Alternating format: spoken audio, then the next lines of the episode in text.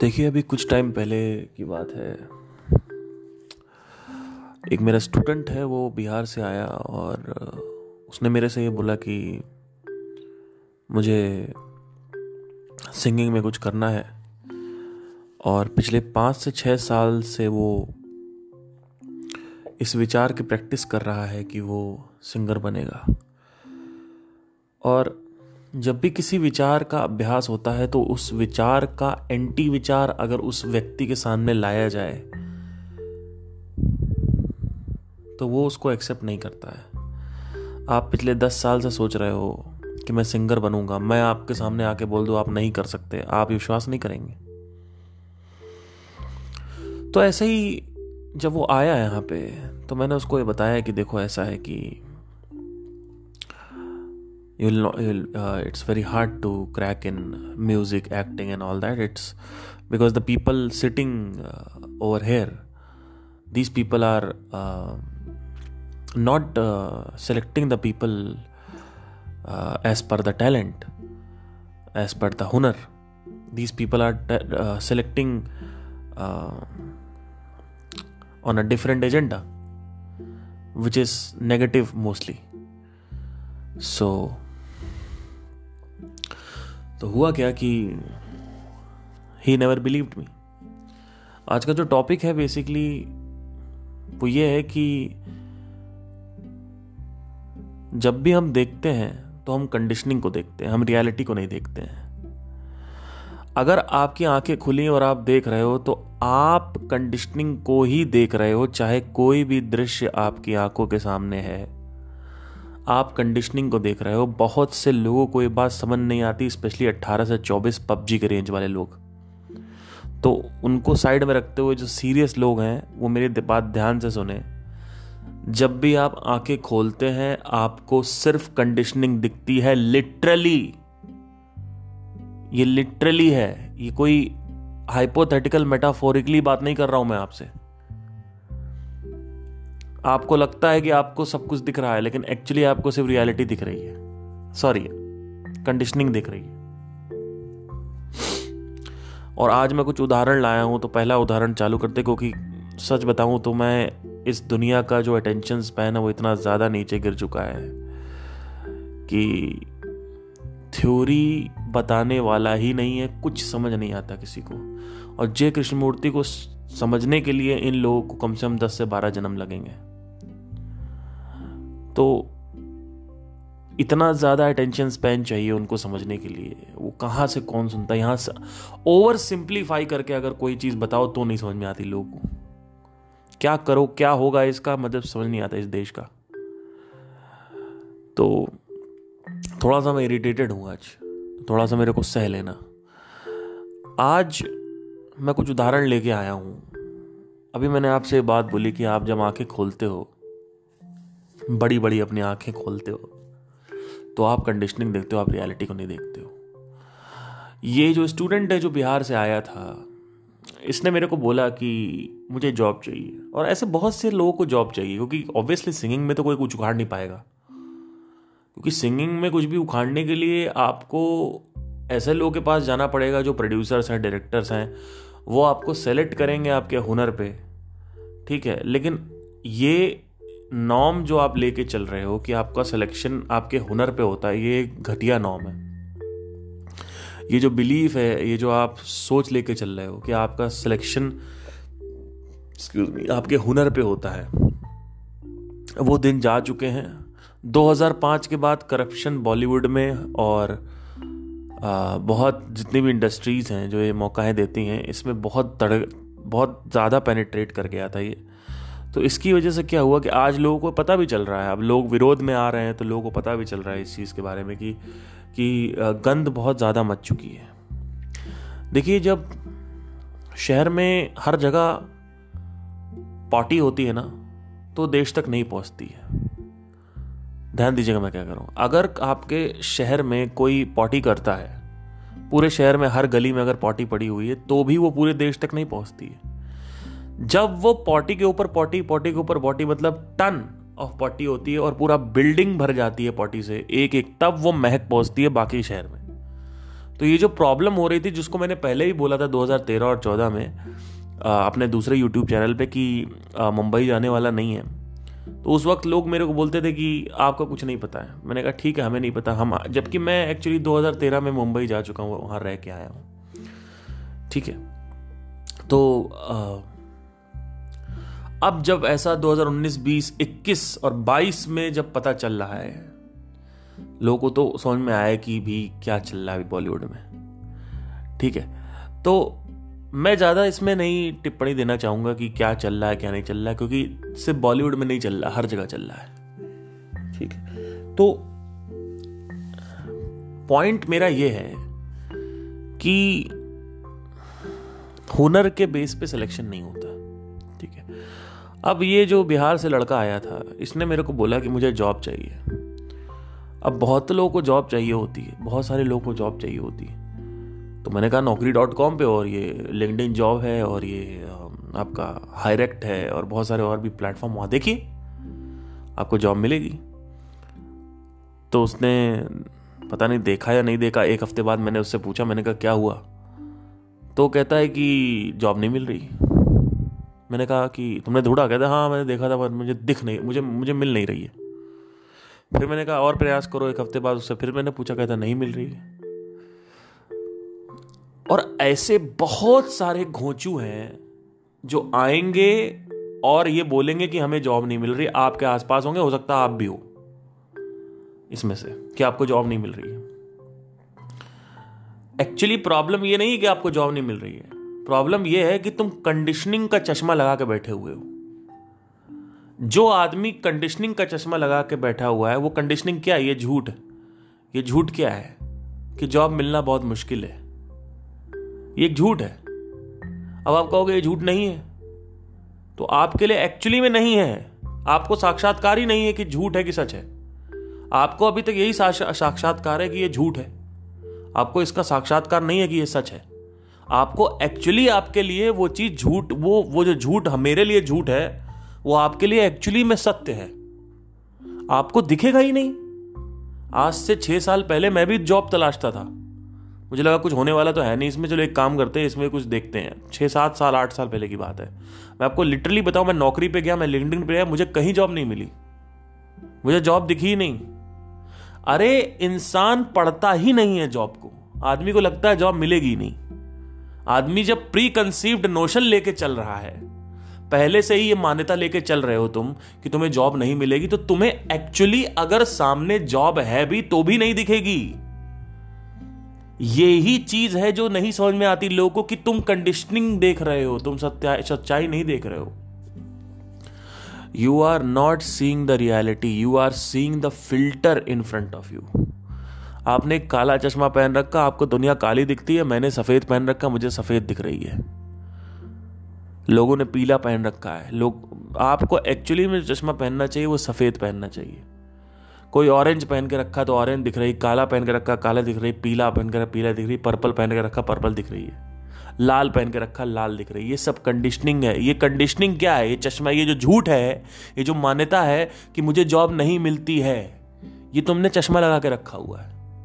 जब तुम चश्मा लगा के रखोगे तो तुम्हें एक्चुअली, तुम पहले से ही ये सोच के जा रहे हो कि मुझे जॉब नहीं मिलेगी, और उससे पहले भी तुमने सोच के रखा हुआ है कि जॉब पाना बहुत मुश्किल है।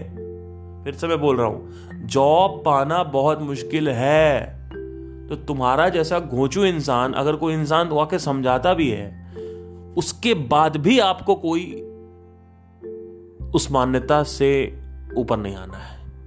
वो मान्यता टूटेगी नहीं आपकी, अगर मैं आपको आके बताऊंगा भी। और उसकी नहीं टूटी, उसको जॉब नहीं मिली, अभी तक नहीं मिली job, till right now he is not able to find the job. अब मैं रियलिटी बताता हूं जॉब की। जॉब मिलना बच्चों का खेल है। वॉक इन इंटरव्यूज होते हैं, वर्चुअल इंटरव्यूज होते हैं, वॉक इन। बच्चों का खेल है जॉब मिलना, चाहे कोई भी फील्ड हो, बीपीओ हो, ये हो वो हो, जो छोटी छोटी जो फील्ड्स है इसमें ज़्यादा, जिसमें अक्सर होता रहता है, बीपीओ हो गया, डिजिटल मार्केटिंग हो गया, उसमें रोज़ जॉब निकलती है। लेकिन आपके लिए वो खेल, आपको लगता है कि नहीं मिल रही है, क्योंकि तुम पहले ही सोच के बैठे हुए हो। देखो, एक तरीके का जादू है इसको थोड़ा सा अगर ऐसे तुम्हें समझ में आता है तो ऐसे भी समझ सकते हो कि एक तरीके का जादू है। जैसे ही वो जादू तुम्हारे अंदर घुसता है तुम्हें रियलिटी दिखना बंद हो जाती है। एक बहुत पहले मैंने पॉडकास्ट किया था, उसमें एक मैंने बात बोली थी कि आपको सामने लाल कलर की बत्ती दिख रही है और अगर मैंने कोई झूठ मान रखा है कि लाल कलर की बत्ती मुश्किल से दिखती है या नहीं दिखती है, तो मुझे एक्चुअली में लाल कलर की बत्ती नहीं, ये दुनिया जैसी है वैसी नहीं दिखती है। ये दुनिया तुम जैसा देखना चाहो वैसी दिखती है। It is like a television, remote control तुम्हारे हाथ में। इसी को बोलते हैं जथा दृष्टि यथा सृष्टि, जथा दृष्टि तथा सृष्टि। ठीक है, समझने की कोशिश करो। ये दुनिया जो है वो तुम्हें नहीं दिखती है जो एक्चुअली में है। ये दुनिया तुम्हारे कंडीशनिंग का जो चश्मा तुमने पहन रखा है उसके थ्रू दिखती है। और ये ऐसे मत सोचो कि एक्चुअली में कोई चश्मा पहन रखा है। एक तो साला इतना ज़्यादा ये लोगों का प्रॉब्लम है कि एब्स्ट्रैक्ट कॉन्सेप्ट ही नहीं समझ में आता लोगों को, कि एब्स्ट्रैक्ट कॉन्सेप्ट समझ में आए भाई, ओवर पता नहीं क्या क्या फालतू के मेल्स आते रहेंगे। बट एनीवे, मुझे शायद इस पे थोड़ा सा इम्पल्सिव नहीं होना चाहिए, मैं थोड़ा सा ज़्यादा इस पे गुस्सा कर रहा हूँ। मेरा काम है बताना और निकल जाना। हर किसी की लाइफ सॉर्टेड नहीं हो सकती। इस दुनिया में कुछ 10-12 लोग ही आज़ाद हो सकते हैं एक टाइम पे, उससे ज़्यादा नहीं। क्या कहने की कोशिश कर रहा हूँ, अगर 700-750 करोड़ लोग को मैं बोलता हूँ कुछ, तो उसमें से 10 से 12 लोग, इतना रेशियो डाउन है, 10 से 12 लोग सिर्फ आज़ाद होंगे, बाकी लोगों को कुछ समझ नहीं आने वाला, क्योंकि उसमें 95% लोग तो अभी लगता है दुनिया में मज़ा आ रहा है। तो जब तक वो है तब तक अटेंशन स्पैन 0 है। बैक टू द टॉपिक आते हैं। 3 अगर मैं आपसे बोलूं आज कि पैसा कमाना खेल है, आप क्या कहोगे? अरे नहीं यार, बहुत मुश्किल है। ये एक फिल्टर है और इस फिल्टर से अगर तुम दुनिया को देखोगे तो जथा दृष्टि तथा सृष्टि, जैसी तुम्हारी दृष्टि होगी वैसी सृष्टि होगी। इसको लोग समझ नहीं पाए। लोगों को लगता है लिटरली ऐसे कृष्णा बोल के चले गए, क्या फर्क पड़ता। अरे भैया, आप समझने की कोशिश करो कि ये दुनिया वैसी नहीं है जैसी दिखती है। ये दुनिया वैसी नहीं है जो तुम देख रहे हो। ये दुनिया अलग अलग लोगों के नज़र से अलग अलग तरीकों से दिखती है। अलग अलग लोगों की नज़र इस दुनिया को अलग अलग तरीके का फॉर्म देती है। किसी इंसान को उसी सिचुएशन में एक सल्यूशन दिखता है और उसी पर्टिकुलर सिचुएशन में एक इंसान को प्रॉब्लम दिखती है। उसी परिस्थिति में एक व्यक्ति को रास्ता दिखता है निकलने का और उसी परिस्थिति में एक व्यक्ति को कोई रास्ता नहीं दिखता, उसको चारों तरफ दीवारें दिखती हैं। वो दीवारें नहीं देख रहा है, वो अपनी खुली आंखों से अपनी सोच को देख रहा है। तुम अपनी सोच के परे कभी नहीं देख सकते हो। तुम जब भी आंखें खोलोगे तुम्हारी सोच दिखेगी। तुम जब भी आंखें खोलोगे दुनिया एक्चुअली में जैसी है वैसी नहीं दिखेगी। ये दुनिया वैसी नहीं दिखती है जैसी की है। ये दुनिया वैसी दिखती है जैसे तुम चाहते हो। The reality never reveals itself. You need to reveal the reality by yourself. फिर से मैं बोलता हूं, इस विश्व की हकीकत तुम्हारे सामने खुद को प्रस्तुत नहीं करती है। तुम्हें इस विश्व की हकीकत को खोजना होता है और खुद को प्रस्तुत कराना होता है। जब तुम पैदा होते हो तो तुम झूठ में पैदा होते हो। तुम्हारे सामने जब तुम पैदा होते हो, 15 साल के होते हो, तब तक एक झूठ को स्टोर कर दिया जाता है तुम्हारे अंदर। और वो जो स्टोरेज है, जब तुम आंखें खोलते हो, वो जो डेटा भरा हुआ है उस हार्ड डिस्क के अंदर जो तुम्हारे अंदर डाली गई है 15 साल में, सिर्फ वो डेटा दिखता है। एक्चुअली में वो दुनिया नहीं दिखती। इट इज लाइक आप चश्मा पहन रखे हो और चश्मा दिख रहा है, सिर्फ चश्मा दिख रहा है, चश्मे के थ्रू दिख रहा है। तो चश्मा लाल दुनिया दिख रही है। आप कहोगे बिल्डिंग लाल कलर की, मैं कहूँगा सफ़ेद कलर की, आप कहोगे लाल कलर की। मैं कहूँगा पैसा आसान है, आपको अगर पैसा मुश्किल है, भैया दुनिया में चेंज मत करो, चश्मा चेंज करो, चश्मा चेंज करो। अगर कहीं पे कोई भी अपॉर्चुनिटी है तो वो अपॉर्चुनिटी भी तुम्हें नहीं दिखेगी, क्योंकि उस चश्मे से उस अपॉर्चुनिटी को देख पाना नामुमकिन है। इट इज जस्ट लाइक कि सामने मेरे एक चेयर पड़ी हुई है, जैसे ही मैं एक चश्मा पहनता हूं चेयर गायब हो जाती है, लेकिन कोई इंसान है जिसने चश्मा नहीं पहन रखा है उसको वो चेयर दिखेगी, पर तुम्हें वो चेयर नहीं दिखेगी। अब तुम कहोगे ये क्या बात कर रहे हो, ऐसा ही है सर, ऐसा ही है, इसको लिटरली लो, take it literally. Okay, the whatever I am talking about, जो तुम देखते हो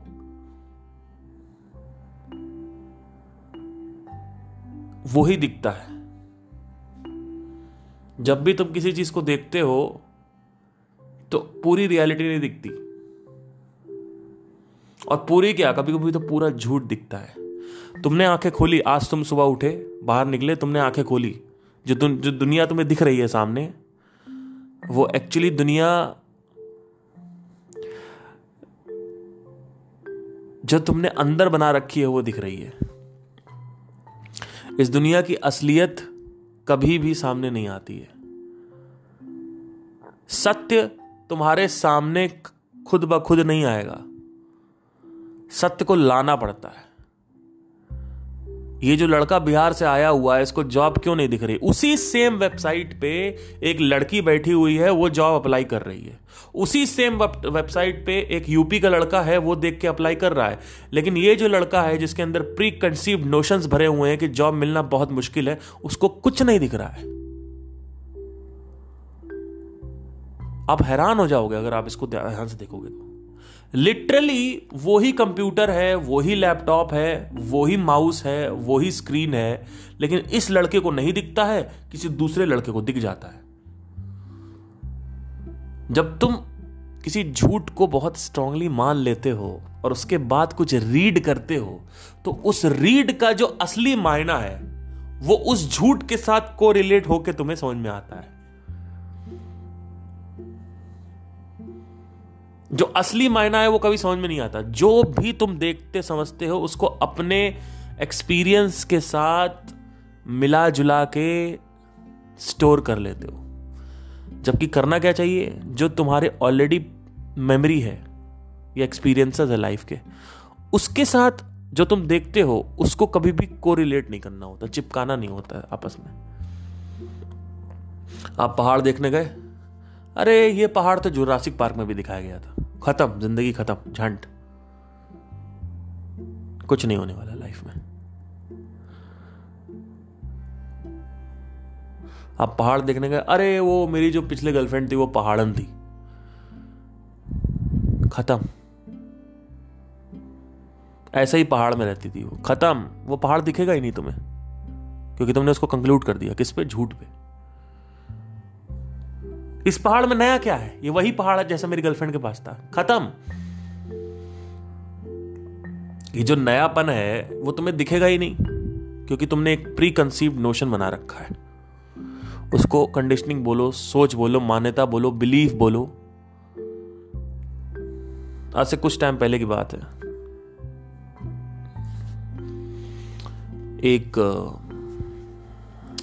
मेरा दोस्त तो बड़ा बिजनेस करने का शौक था, उसने बहुत पैसा डाला बिजनेस, अमेजॉन में जीएसटी ले लिया, फिर जूते का बिजनेस करने लगा, फिर उसमें 50-60 हज़ार रुपये उसके जीएसटी में चले गए, जीएसटी फिलअप नहीं किया, पैसा चला गया, जूता भी नहीं बिका। उसके बाद यहाँ पे आया मेरे साथ, 3-4 साल पहले की बात है, वो यहाँ पे रह रहे, हम लोग रहते थे साथ में, पीजी में रहता था। तो ही स्टार्टेड, मैंने उससे बोला कि सब्जी वाला काम करते हैं, ऐसे ही एक्सपेरिमेंट के लिए, सीखने के लिए। तो 3-4 साल पहले की बात है। बाई दैट टाइम मुझे रियलाइज़ हो चुका था कि हाँ मुझे कुछ सॉलिड करना पड़ेगा, नहीं तो म्यूज़िक में इंडिपेंडेंट नहीं हो पाऊंगा मैं, मुझे जॉब करनी पड़ेगी। जैसे बाकी लोग ढोंग करते हैं, इधर जॉब करेंगे उसके बाद म्यूज़िक करते रहेंगे। मैं पिछले 4 साल से ना कोई जॉब कर रहा हूँ ना कुछ कर रहा हूँ, सिर्फ म्यूज़िक पे हूँ और बढ़िया कंफर्टेबल लाइफ है, लेकिन लोगों को पता नहीं कि क्या है क्या। एनीवे मैं उस पर नहीं आऊँगा, बट हाँ 4 साल पहले मैंने बताना चालू कर दिया, देखना चालू कर दिया था बिज़नेस को म्यूज़िक में। तो ये जो दोस्त है मेरा, ये आया हुआ और इसने सब्जी का बिज़नेस चालू किया। हम दोनों ने मिलके सब्जी का बिज़नेस हमने किया। तो हम क्या करते थे, हमारे पास आइडिया ये था कि हम सब्जी वहाँ से ख़रीदेंगे, बाहर से गाज़ीपुर सब्ज़ी मंडी से ख़रीदेंगे, और गाज़ीपुर सब्ज़ी मंडी से ला के हम प्याज को ख़रीदेंगे 10 रुपये में और यहाँ पे ला के बेचेंगे 15 रुपये में। मतलब मार्जिन बहुत कम होता है फूड में, फ्रूट्स एंड वेजिटेबल्स में। और ब्रांड का नाम हमने रखा सस्ता सब्जी वाला। सस्ता सब्जी वाला।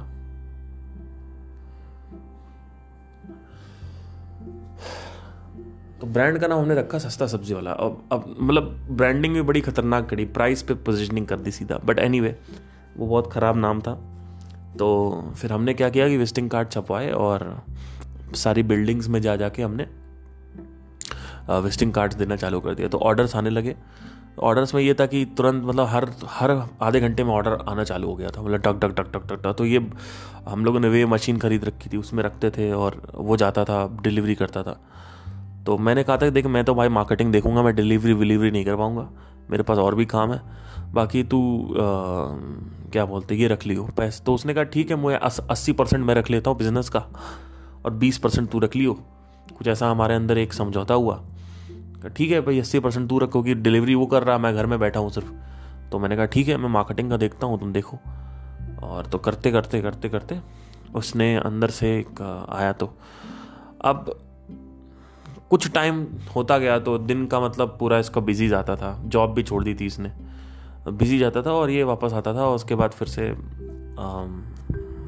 सब्जी भर के ऑर्डर देने जाता था। मुझे समझ में आ गया, मैंने कहा ये जो गेम चल रहा है सब्जी वाला, इसमें बड़ा एक बहुत बकवास गेम है ये। कैसे बकवास गेम है देखो, इसमें बकवास गेम ये था कि इसमें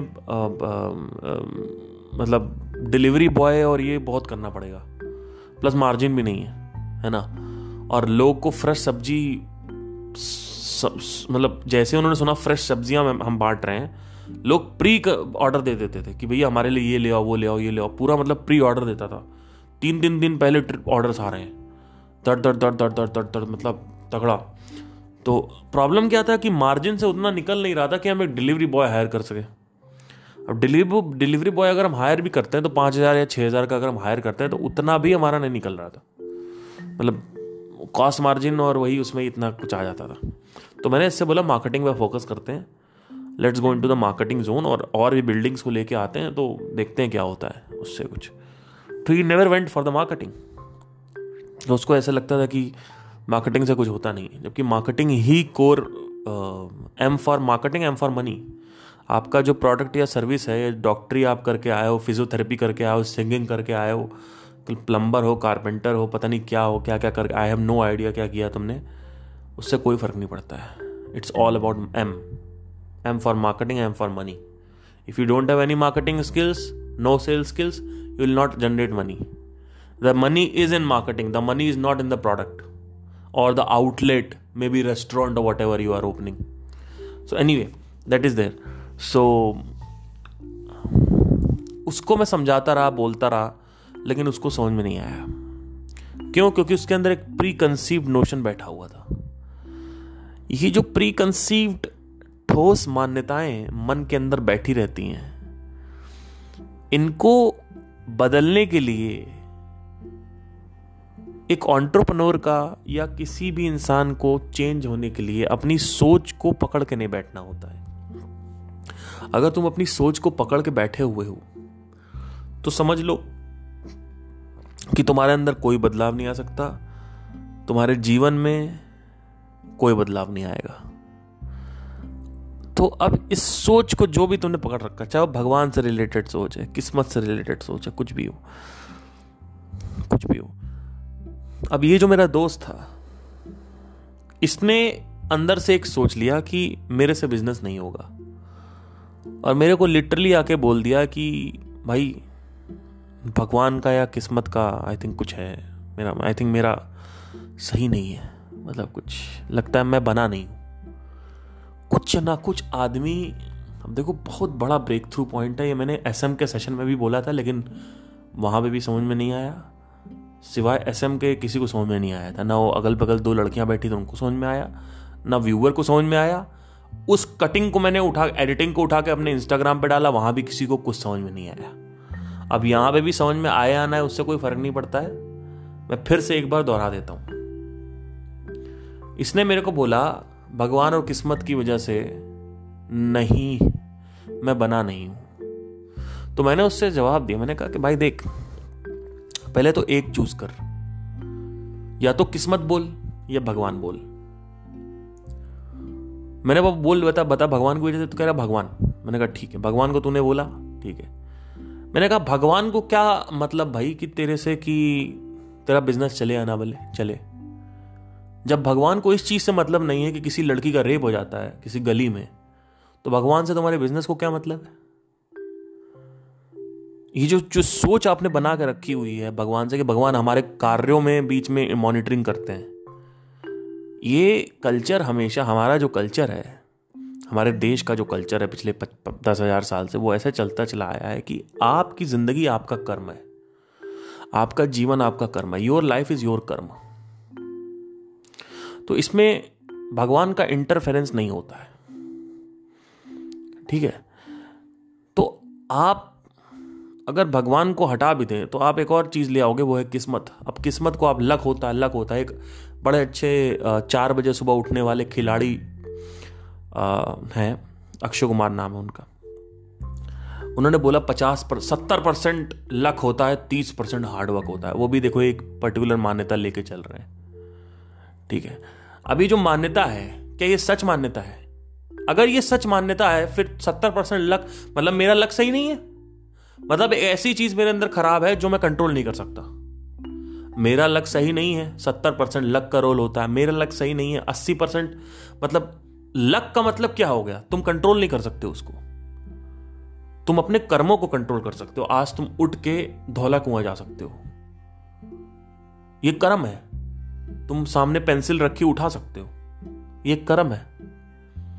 पर the moment you call it destiny और लक, you are concluding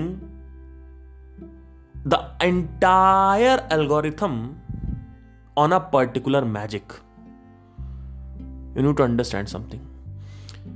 और फिर से मैं ये SM के उसमें मैंने बोला था, फिर से मैं दोहरा देता हूं। जब भी किसी इंसान को कुछ समझ नहीं आता है, वो इंसान ऑटोमेटिकली उसको चमत्कार पे कंक्लूड कर देता है।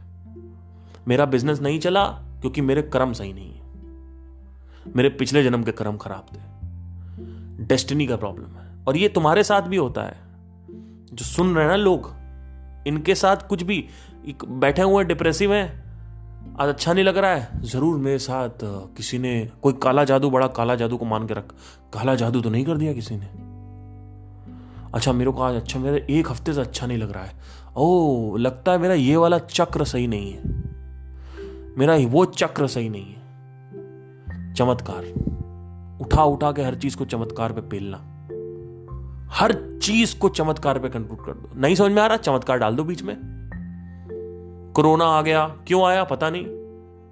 अभी कुछ साल पहले मलेरिया आया था, आई थिंक 1940s या 50s में आया था। उस समय मेडिसिन नहीं थी मलेरिया की, तो लोगों ने कहा महामारी आ गई, भगवान की कृपा, भगवान ने मार डाला सबको, भगवान सबको मारने पे तुले हुए हैं। एक आदमी आया, उसने मलेरिया की मेडिसिन बनाई, सबने खाया, लोग सही हो गए। अब एक बात बताओ, अगर वो आदमी सबकी तरह ये कहता भगवान की कृपा थी, तो क्या होता भाई। हर चीज का, स्पेशली 95% चीजों का जो रीजन होता है वो लॉजिकल होता है, 95 क्या 100% चीजों का। आपको स्पेस में डार्क एनर्जी क्यों है ये समझ नहीं आ रहा है, इसका मतलब ये नहीं है कि वहां पे कोई तांत्रिक बैठा हुआ है और वो सब घुमा घुमा के काला जादू कर रहा है। आज से कुछ साल पहले कितने मर्डर हो गए हैं, इस मान्यता को जब लोगों ने माना कि धरती गोल है, तो 1500 AC यानी आज से 500 साल ज़्यादा दूर नहीं है, आज से 500 साल पहले ही एक व्यक्ति था, साइंटिस्ट था, उसने बोला धरती गोल है। उसने मार डाला लोगों ने उसको मार डाला। उसका नाम मुझे याद नहीं आ रहा, अभी मैं आपको बताऊंगा। बड़े खतरनाक नाम होते हैं। उसको ये बोला गया, लिटरली कान खोल के सुन लो सब लोग, उसको ये बोला गया कि ये एंटी क्राइस्ट फैला रहा है,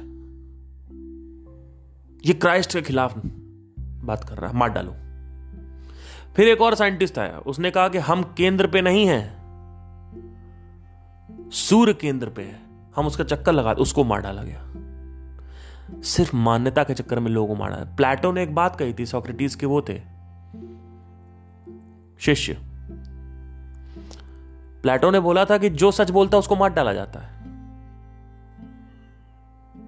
सही बात है, उन्होंने ये नहीं बोला था मार डाला, उन्होंने कहा चुप करा दिया जाता है। और सच हर कोई नहीं सुन सकता। अगर भगवान का सच सच में लोगों को पता चल जाए कि क्या है, तो लोग का जो फंडामेंटल है वो हिल जाएगा। फंडामेंटल क्या है?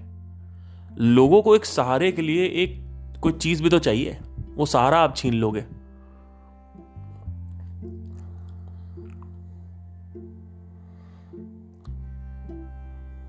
तो उस सहारे को बचाने के लिए, उस थॉट को बचाने के लिए लोग कुछ भी करने के लिए रेडी हैं। इसलिए भगवान का एग्जाम्पल आप बार बार नहीं ले सकते, क्योंकि भगवान एक बहुत सेंसिटिव टॉपिक है। अगर उसको बताना चालू कर दें तो there is a high possibility कि इसके पीछे लोग मेरे को उल्टा सीधा बोलने लगेंगे। अब मैं यहां नहीं कह रहा हूं भगवान नहीं होता है, ये मत सोच लेना, ठीक है।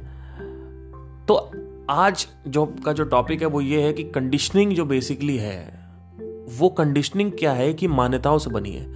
जब आप आंखें खोलते हो और इस दुनिया को देखते हो तो आपको दुनिया नहीं दिखती, आपको मान्यता दिखती है। हर चीज में तुमने मान्यता डाल रखी है। तो ये जो मेरा दोस्त था, जो सब्जी वाला बिजनेस हम करते थे साथ में, इस दोस्त ने कहा कि मेरा भगवान या डेस्टिनी का कुछ इशू है। मैंने कहा देख भाई, डेस्टिनी और भगवान का इशू नहीं है, तेरे को एक लॉजिकल रीजन समझ नहीं आ रहा है तेरी रीजनिंग का कि तेरा बिजनेस फेल क्यों हुआ। मैं बता रहा हूँ ये बिजनेस फेल क्यों हुआ, जो मेरे को देखो, मैं भी बिजनेस में था, पार्टनरशिप में था 20% की, पर बिजनेस ना। मैंने कहा ये बिजनेस इसलिए फेल हो रहा है क्योंकि इस बिजनेस में कोई मार्जिन नहीं है। हाई मार्जिन बिजनेस करो ना। इस बिजनेस में पहले खुद लेबरी करो, सब्जियां देने जाओ, ऊपर से लोग बोलते हैं सब्जी वाला आ गया, चलो ठीक है, वो बोलते हैं वो तो चलो ठीक है, आदमी सुन लेगा। लेकिन ना तुम्हारा स्केलिंग का एटीट्यूड है, ना तुम्हें कस्टमर एक्विजिशन का कोई एटीट्यूड है, तो कैसे बिजनेस करोगे? तुम्हारा एटीट्यूड क्या था बिजनेस को करने का? शुरू से तुम्हारा एटीट्यूड क्या था कि तुमको बिजनेस को यूज करना है पैसा कमाने के लिए? नहीं नहीं नहीं नहीं, यात्रा जो है बेसिकली वो ही मजेदार होनी चाहिए, वो उसमें ही लालच होना चाहिए, यात्रा का लालच होना चाहिए। तुम्हें यात्रा का लालच होना चाहिए, तुम्हें डेस्टिनेशन का लालच नहीं होना चाहिए। डेस्टिनेशन क्या है? पैसा है, फेम है, कार है, BMW है, लड़कियां हैं। तुम्हें इसका शो ऑफ है, दिखावा है, जलाना है, तुम्हें इसकी लालसा है, इसकी इसको सोच के तुम्हारे जीभ से लार टिपकती है। जबकि तुम्हें यात्रा में रहकर और यात्रा को एंजॉय करना अगर आ रहा है तो उसको सोच के तुम्हारी लार टपकनी चाहिए। शुरू में यात्रा करते वक्त दर्द होता है, लेकिन जैसे जैसे आप इसको लूप में बनते हैं, ये वासना बन जाती है। जैसे ही वासना बनेगा वो आपको मजा आएगा। जो एंटरप्रेन्योर बड़े, जो ये सीरियल एंटरप्रेन्योर्स होते हैं, एक के बाद एक बिजनेस खड़ा कर देते हैं, उनको एक्चुअली पैसे का कोई वो नहीं होता है। उनको ये होता है कि अब ये करना है आपको, कि उनको यात्रा से ही प्यार है, वो लूप बन चुका है। It's a fucking loop, they are in love with the fucking यात्रा only, with the journey only itself. That is the reason these people are doing business again and again. Now where you need to stop, you don't understand. These people are not able, these people are unstoppable. ये लोग करते जा रहे हैं। ऐसा इसलिए है क्योंकि ये एक वासना में जा चुके हैं और मोमेंटम हो गया तेज। पहले गाड़ी की स्पीड 10 थी, अब ट्रेन की स्पीड हो गई 220। तो मोमेंटम रोकने के लिए भी तो आपको पहले थोड़ा थमना होगा। थमोगे कैसे जब बड़ी पिक्चर दिखेगी आपको? जब बड़ी पिक्चर दिखेगी कि ये जो तुम कर रहे हो ये सब 2 कौड़ी की चीज़ें हैं, और बड़ी जो कौड़ी की चीज़ है वो क्या है? 100 कौड़े की या करोड़ टके की चीज क्या है वो जब तुम्हें पता चलेगी तभी तो तुम रुकोगे। इसीलिए जो बड़े बड़े एंटरप्रेन्योर हैं, जो भी जिन्होंने भी कुछ अचीव किया, जो मिलियनियर हैं, जो उनको पता है कि इससे आगे मेरे को नहीं बढ़ना है। नहीं तो आजकल तो लोग भगवत गीता को भी यूज कर रहे हैं बिजनेस में। उसमें एक बात कही थी ना, चौथे नंबर पे कृष्ण ने बोला था कि चार लोग मेरी शरण में आते हैं, एक जो दुखी है, दूसरा जिसके अंदर इच्छा है, तीसरा जो ऑलरेडी मेरे अंदर है, मतलब जो ऑलरेडी मेरे को करा, जैसे मैं बार बार घूम फिर के हुए माए पे आ जाता हूं, जो ऑलरेडी इसमें है, और चौथा जो मेरे को यूज करना चाहता है अर्थ निकालने, अर्थार्थी बोलते हैं इसको, अर्थ निकालने के लिए। वो कहता है भगवत गीता पढ़े पर इसकी मीनिंग क्या है, इससे क्या होगा, इसका यूज क्या है। जैसे साइंटिस्ट कहते हैं कि अच्छा हाँ ये कॉमेट आ गया तो उसमें जो मिट्टी है इसका यूज क्या है, वैसे इसमें यूज क्या है, इसका यूज क्या है। अरे भैया जो तुम भगवत गीता की बातें कर रहे हो, वचन दे रहे हो आप जाके बिजनेस का, उसमें इतनी बातें और बोली वो भी तो बताओ। बस वही एक ही बात, उसको बिजनेस उठाया, श्लोक उठाया, यहाँ से उठाया, उसको बिजनेस ने कनेक्ट किया और बिजनेस को घुमा के पैसा जनरेट करे। कितना पैसा कमाओगे यार। उसमें यह भी तो बोला मन को वश में करो, वो क्यों नहीं बात करते हो। आधे से ज्यादा भगवत गीता में कम से कम, मतलब अगर 700 श्लोकों में 50% से ज्यादा श्लोक में तो यही बोला मन को वश में करो, मन को वश में करो, मन को वश में करो। वो मन वश में नहीं है तो पढ़ने का फायदा क्या भगवत गीता। पर कृष्ण ने यह भी बोला था कि अर्थार्थी लोग भी आते हैं। अर्थार्थी मतलब क्या, वो जो मीनिंग निकाल रहा है, वो जो भगवत गीता को यूज करना चाहता है मटेरियल हासिल करने के लिए, क्योंकि भगवत गीता मटेरियल भी देती है आपको। अगर आप भगवत गीता पढ़ोगे तो आपको मटेरियल भी दिखेगा उसमें। हालांकि मेरे हिसाब से सिर्फ भगवत गीता पर रिलाय मत करो मटेरियल के लिए। जो बड़े लोग बिजनेस जिन्होंने बुक्स लिखी है उनकी ज़्यादा ज़रूरी है बुक पढ़ना। तो मेरी बात सुनिए ध्यान से, जो आपकी मान्यताएं हैं आप वो देख रहे हैं। आप जब आंखें खोलते हैं तो अगर आप आज से, चलो एक और कहानी बताता हूँ, बड़ी इंटरेस्टिंग कहानी। आज से 1-1.5 साल पहले की बात है, मेरा ब्रेकअप हुआ तो मैंने फिर shaadi.com पे ऐसे ही प्रोफाइल बना लिया टाइम पास के लिए। मैंने वहाँ लिख दिया 10 लाख रुपए एनुअल मेरी सैलरी है। मेरे को वहाँ पे एक्चुअली ऑफ़र मिल रहा था shaadi.com पे 3 महीने का, तो मैंने ले लिया। मैंने कहा बड़ा सस्ता मिल रहा है तो मैंने ले लिया। वो लिमिटेड टाइम के लिए आया था, मैंने ले लिया। मैंने कहा चलो ठीक है, मेरा ब्रेकअप भी हुआ था, 1-1.5 साल हो गए थे, तो मैंने कहा चलो देखते हैं क्या होता है, कुछ टाइम पास के लिए लिया मैंने, तो मैंने ले लिया। अब मैं जैसे अंदर गया मैंने 10 लाख रुपये लिख दिया। मैंने कहा 10 लाख रुपये मैं कमा रहा हूँ तो एनुअली। तो मेरे पास 2 या 3 रिश्ते आए। ध्यान से सुनिएगा, रिश्ते मतलब क्या, दिन में 2-3 मैसेज आते थे, उसमें से 1-2 का रिप्लाई आता था।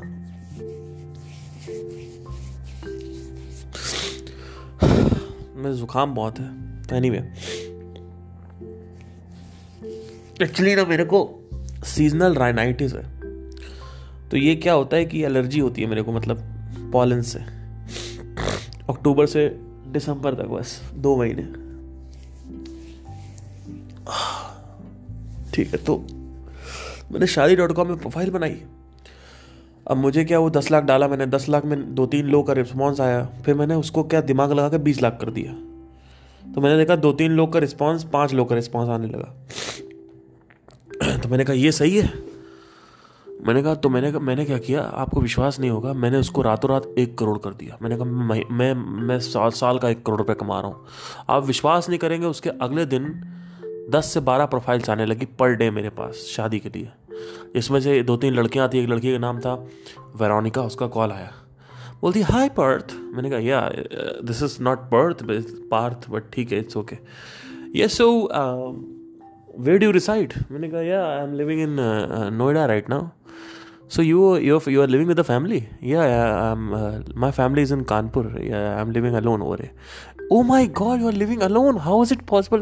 मैंने कहा it is possible when people are not there with you, you will be alone only, what to do. So she was laughing and yeah it's very nice. तो मैंने कहा okay let me confess something. She told me yeah. मैंने कहा कि देखिए I am earning 10 lakh rupees annually, I am not earning 1 crore. Oh, okay, that is so nice of you to tell this. I'll get back to you.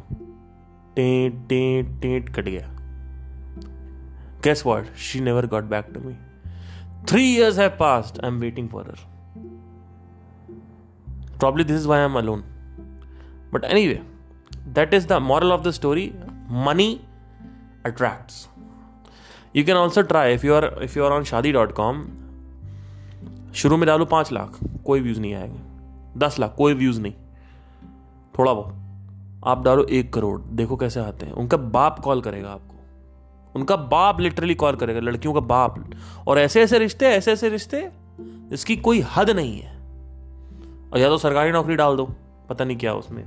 But anyway, शादी.com को मैंने देखा है कि लोग तौलते हैं उसमें. मतलब सिर्फ शादी का नहीं, मैट्रिमोनियल की बात कर रहा हूँ. वहाँ पे ना लोग तौलते हैं. अच्छा, ये भी जैसे फूड का मेन्यू नहीं होता है कि छोले भटूरे मत मंगाओ यार, पनीर बटर मसाला मंगाते हैं, चिकन, लेट्स बटर चिकन. अरे यार, बटर चिकन से तो अच्छा यार ये चॉको लावा केक मंगा लो. ओ भाई यार, तो आप देखोगे पिज़्ज़ा मंगाते हैं ना, तो जैसे फूड मेन्यू होता है वैसे मैट्रिमोनियल साइट का. इससे अच्छा कि आप बाहर ढूंढ लो. कई लड़कियां तो डिप्रेशन में चली गई मेरे सामने. शादी.com में जाके वो पहले कम डिप्रेशन थी, लड़का नहीं मिल रहा था. अच्छा, ये भी बड़ा प्रॉब्लम है, शादी ना हो तो डिप्रेशन हो जाते हैं लोग. पता नहीं क्या शादी को समझ के बैठते हैं लोग. बड़ा मजा आने वाला, कुछ नहीं आने वाला, लिटरली बता रहा हूँ. बट कर लो, कोई टेंशन नहीं है. डिप्रेशन में चली गई, आप विश्वास नहीं करेंगे. मतलब मेरे सामने एक लड़की थी, मैं क्या उसका नाम लूँ या नहीं, नाम तो नहीं लेना चाहिए ऑब्वियसली. मेरी उससे बात हुई, ऑलमोस्ट 15 दिन तक बात हुई थी ऐसे ही. तो पहले उसने बताया कि मेरे आगे के जो 2 दांत हैं उसको मैंने चेंज करवाया, मतलब वो नकली. तो मैंने कहा ठीक है, कोई टेंशन नहीं. फिर उसने मेरे को बहुत सारी और भी चीज़ें बताई कि ये है वो है, मतलब हालांकि मुझे कोई इंटरेस्ट नहीं था उसमें, क्योंकि बाय दैट टाइम मैं अपनी गर्लफ्रेंड से मिल चुका था. तो हम लोग का इधर साइड में चल रहा था. तो बस ये है कि हमारा कमिटमेंट नहीं हुआ था. तो होने ही वाला था, मतलब 15-20 दिन बाद हो गया. तो जैसे ही वो हुआ मैंने बंद कर दिया. हमने कहा फ़ायदा नहीं है इसको शादी.com करने का, क्योंकि शादी.com के चक्कर में मेरी शादी टूट ना जाए. तो जो होने वाली है वो भी, तो मैंने डिलीट कर दिया. बट बहुत सारी और लड़कियाँ थी, मैंने बात करी थी. और लिटरली मेरे को आपको मतलब इतना बुरा लगता था मुझे. आके मेरे पास लड़कियाँ आती थी, मैं सब बना लेती हूँ, मैं ना ये भी बना रही, मैं ये भी बना, आपको क्या पसंद है? मैंने कहा गाजर का हलवा. मैं ना गाजर का हलवा बहुत अच्छा बनाती हूँ, मैं आपको इमेज.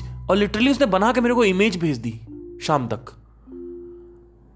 उसके बाद फिर मैं ये भी बना लेती हूँ, मैं वो भी बना लेती हूँ. मैंने अच्छा आपको और क्या खाने हो, आपको पसंद है? मैं छोले, हाँ मैं वो भी बना लेती हूँ. और उसके बाद मैंने कहा अच्छा ये भी पसंद. अच्छा फिर मैंने कहा कि और क्या क्या आप कर सकते हो, जो मुझे पसंद है आप सब कर सकते हो. हाँ जो.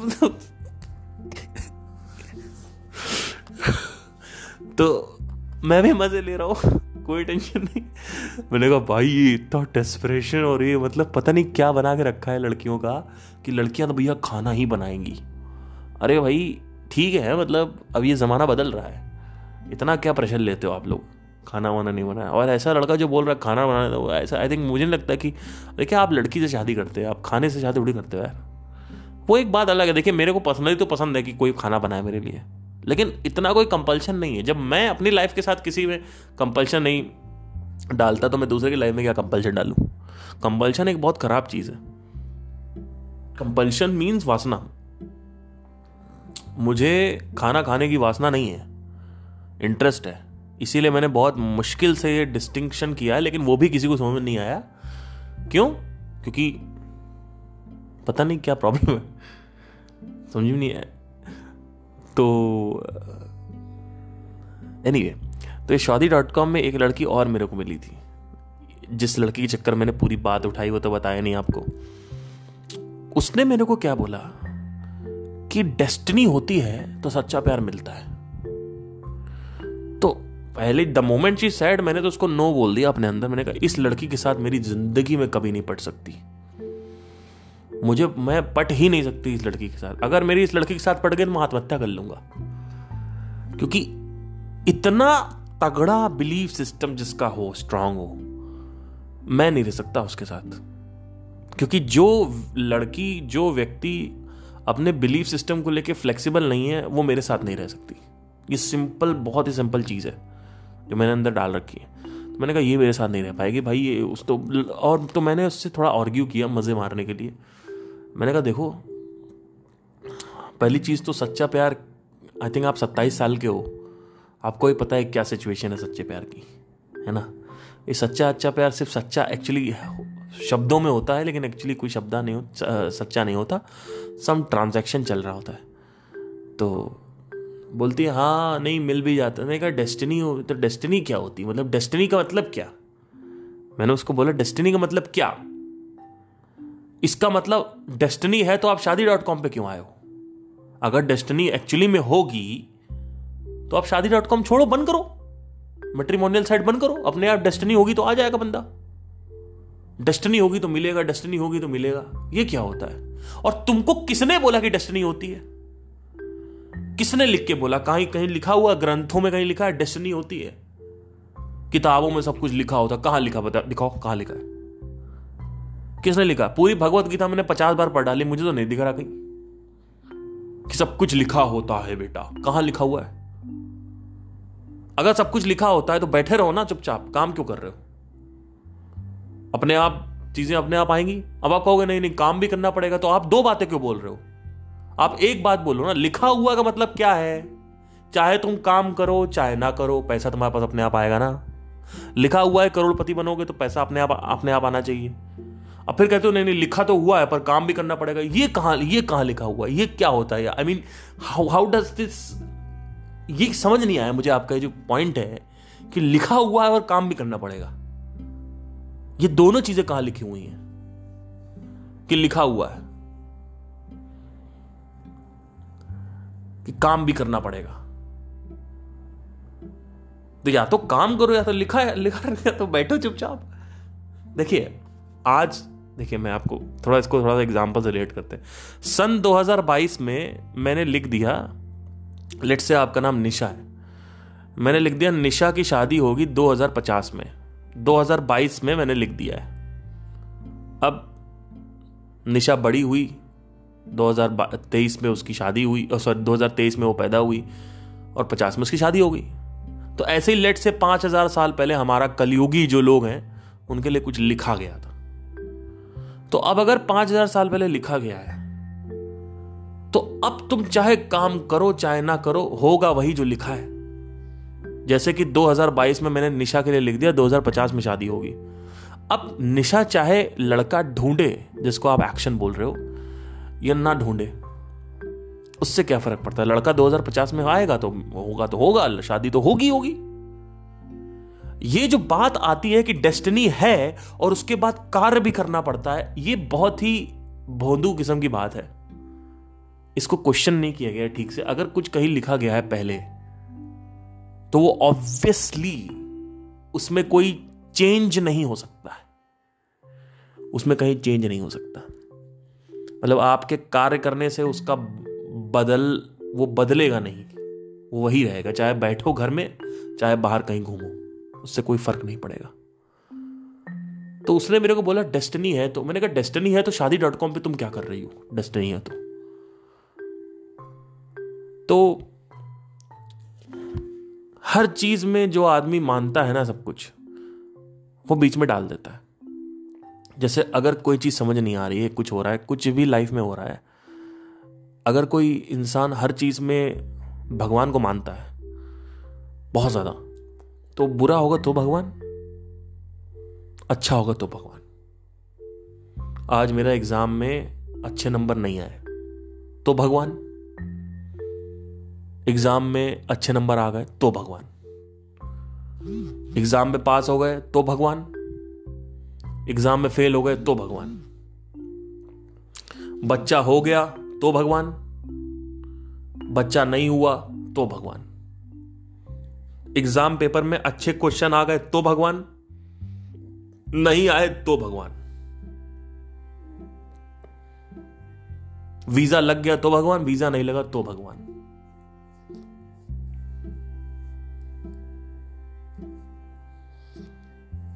कहीं जल्दी जाना था पहुंच गए तो भगवान, कहीं जल्दी नहीं पहुंचे लेट हो गए तो भगवान।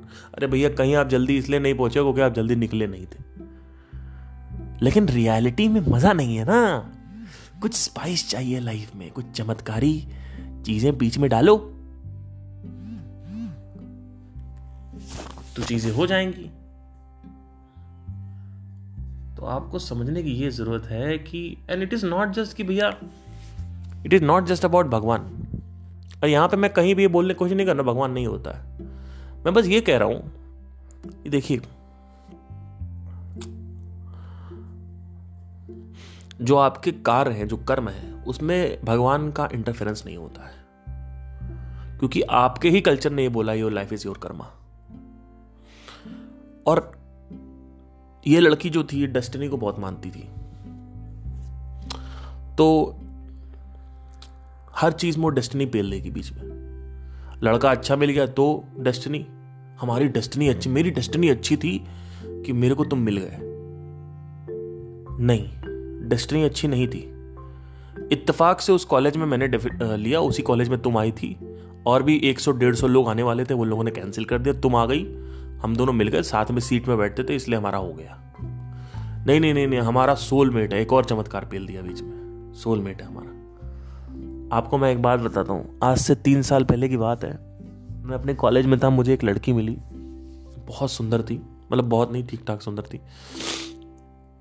सुंदर का क्यों बताना, how does that matter, but ठीक है। उस लड़की का बर्थ डेट, बर्थ ईयर विश्वास नहीं करेंगे आप, मेरे बराबर था। मतलब 29 मार्च को मैं पैदा हुआ हूं और वो भी 29 मार्च को पैदा हुई थी। मैं भी 93, वो भी 93। आप विश्वास नहीं करोगे, हिल जाओगे आप। और वो भी कानपुर की थी, मैं भी कानपुर का था। हम लोग मणिपाल में साथ में मिले थे। और सोचो मणिपाल मतलब यहाँ से, मतलब कर्नाटका में एक जगह है मणिपाल, वहाँ पे हम लोग मिले थे। और उसने भी 12th और 10th प्राइवेट किया था, मैंने भी 10th और 12th प्राइवेट किया है। उसने भी 2 साल गैप लिया था, फिर कॉलेज आई थी, मैंने भी 2 साल गैप लिया, वो फिर कॉलेज आए थे। उसको भी पिज़्ज़ा बहुत पसंद था, मेरे को भी पिज़्ज़ा बहुत पसंद था, इतना कुछ था हमारे बीच में। तो आपको क्या लगता है सोलमेट नहीं आया होगा कॉन्सेप्ट? बिल्कुल आया कि हम लोग सोलमेट है, पुराने ये सब। उस समय तो मैं कुछ ऐसे ही, मतलब पहले की बात है, मैं इतना विश्वास भी रखता था थोड़ा बहुत चमत्कारों पे, सब कुछ हो गया। 3rd ईयर 4th ईयर तक आते आते उस लड़की ने अपना रंग दिखाया, और उस लड़की ने मेरे को साफ बोल दिया, ऐसा है जितना था सब कॉलेज तक था, अब मैं तुमसे शादी वादी कुछ नहीं कर सकती हूँ, मुझे अब अपने घर वालों की मर्जी से शादी करने दो, क्योंकि हमारा कास्ट नहीं मिल रहा है। ये फंसता है हमेशा इंडिया में, तो हमारा कास्ट नहीं मिल रहा। तो मैंने कहा ठीक है, भाड़ में जाओ, खत्म। उसके बाद से ना उसने मेरे को बात करनी। ये वही लड़की है जिसके बारे में मैंने बताया था कि ये लड़की गालियां देती थी, और ये लड़की इतना ज़्यादा, आपको विश्वास नहीं होगा कि मतलब अगर इसकी दोस्त से लड़ाई हो जाए तो मेरे को आके, मेरे पीछे से आके जो मेरा खाल है वो नोच देती थी। और कितनी बार तो मैंने भी इसके सामने सोफा को उठा के पटक दिया, मतलब मैंने, आपको विश्वास नहीं होगा। ये ऐसी लड़की थी जो अपने आप को मारती थी गुस्से में। और ये वही लड़की है, जब इसकी दूसरी शादी हुई, मतलब सॉरी इसकी जब शादी हुई तो वहां उस पति के सामने ऐसा कोई रिएक्शन नहीं करती थी वो। आप सोचिए, ये वही लड़की है जो एकदम पवित्रता की देवी बन गई शादी के बाद। ना कोई गाली ना कुछ, ना सिर्फ वही लड़ाई, हल्की फुल्की लड़ाई होती थी। अब बताओ सोलमेट का कॉन्सेप्ट है यहाँ पे? कोई सोलमेट कॉन्सेप्ट नहीं। और आप सोच रहे होगे कि इतनी डिटेल बता रहे हो, मैंने कहा तो ऐसा कुछ, तो क्या वो उसको सुनेगी पॉडकास्ट वगैरह, तो क्या उसको लगेगा कि वो रिएक्ट मार जाए? कोई रिएक्ट नहीं मारेगी वो, औकात ही नहीं है किसी की रिएक्ट मारने की, क्योंकि रिएक्ट मारने का मतलब ही है कि पूरे परिवार में पता चलना कि पार्थ के साथ कुछ लफड़ा था। कहाँ पता चलना? वो जो ससुराल है वहाँ पे और मायका है वहाँ पे, वहां पता चल रहा। और आज तक मेरी और उसकी एक म्यूचुअल फ्रेंड है, हम तीनों को बस पता था कि मेरा लफड़ा चलता था उसके साथ कॉलेज में। आपको विश्वास नहीं होगा, पूरे दुनिया में किसी को और नहीं पता है, हम तीनों को सिर्फ पता है। तो वो बात बाहर आ ही नहीं सकती, वो सुनने के बावजूद भी वो उसके औकात नहीं है कि वो एक्शन ले ले। और एक्शन लोगी कैसे? लीगली भी तुम कैसे एक्शन लोगी? ना मैंने तुम्हारा नाम डाला ना खुद डाला, मेरी कॉलेज में लाखों करोड़ों लड़कियां हैं, फ्रेंड थी। अब बताओ लीगली तुम एक्शन ले नहीं सकते। तो you have to play safe. It is always like that. So we need to understand something that it is not about soulmate or anything like that. It doesn't matter. मतलब पहले ऐसा होता था कि एनर्जी की जो entanglement है वो विवाह के टाइम कर दी जाती थी. तो ऐसा होता था कि जब आदमी मरता है तो साथ में भाई बहन हो गया और ऐसा कुछ डिसेंडेंट्स कुछ चीज़ें थी, होता था ऐसा कुछ. बट अभी ऐसा कुछ नहीं है, अभी कुछ ज़रूरी नहीं है, क्योंकि अभी जो मेन चीज़ है कि आपके जो कर्म है उसके हिसाब से आपको शरीर मिलेगा. बट अभी मैं चमत्कारी चीज़ें यहाँ पे बीच में नहीं लाऊंगा. अभी आज का जो टॉपिक था वो ये था कि मान्यता जो है बेसिकली उसको आप कैसे ख़त्म करें जिससे आपको जो एक्चुअली में रियलिटी है वो दिखे. उसका सिर्फ यही तरीका है कि आप हर चीज़ को क्वेश्चन करो, और क्वेश्चनिंग का पहला चरण है comparison. The moment you question it, सबसे पहले चीज़ कंपेयर करो. जैसे कि फॉर एग्जांपल मैं बिजनेस में फेल हुआ, तो क्या आप ही फेल हुए? और भी बहुत सारे लोग फेल हुए ना, उन्होंने तो बीच में डेस्टिनी या किस्मत का थप्पा नहीं लगा दिया है ना. तो आपको ये समझने की ज़रूरत है कि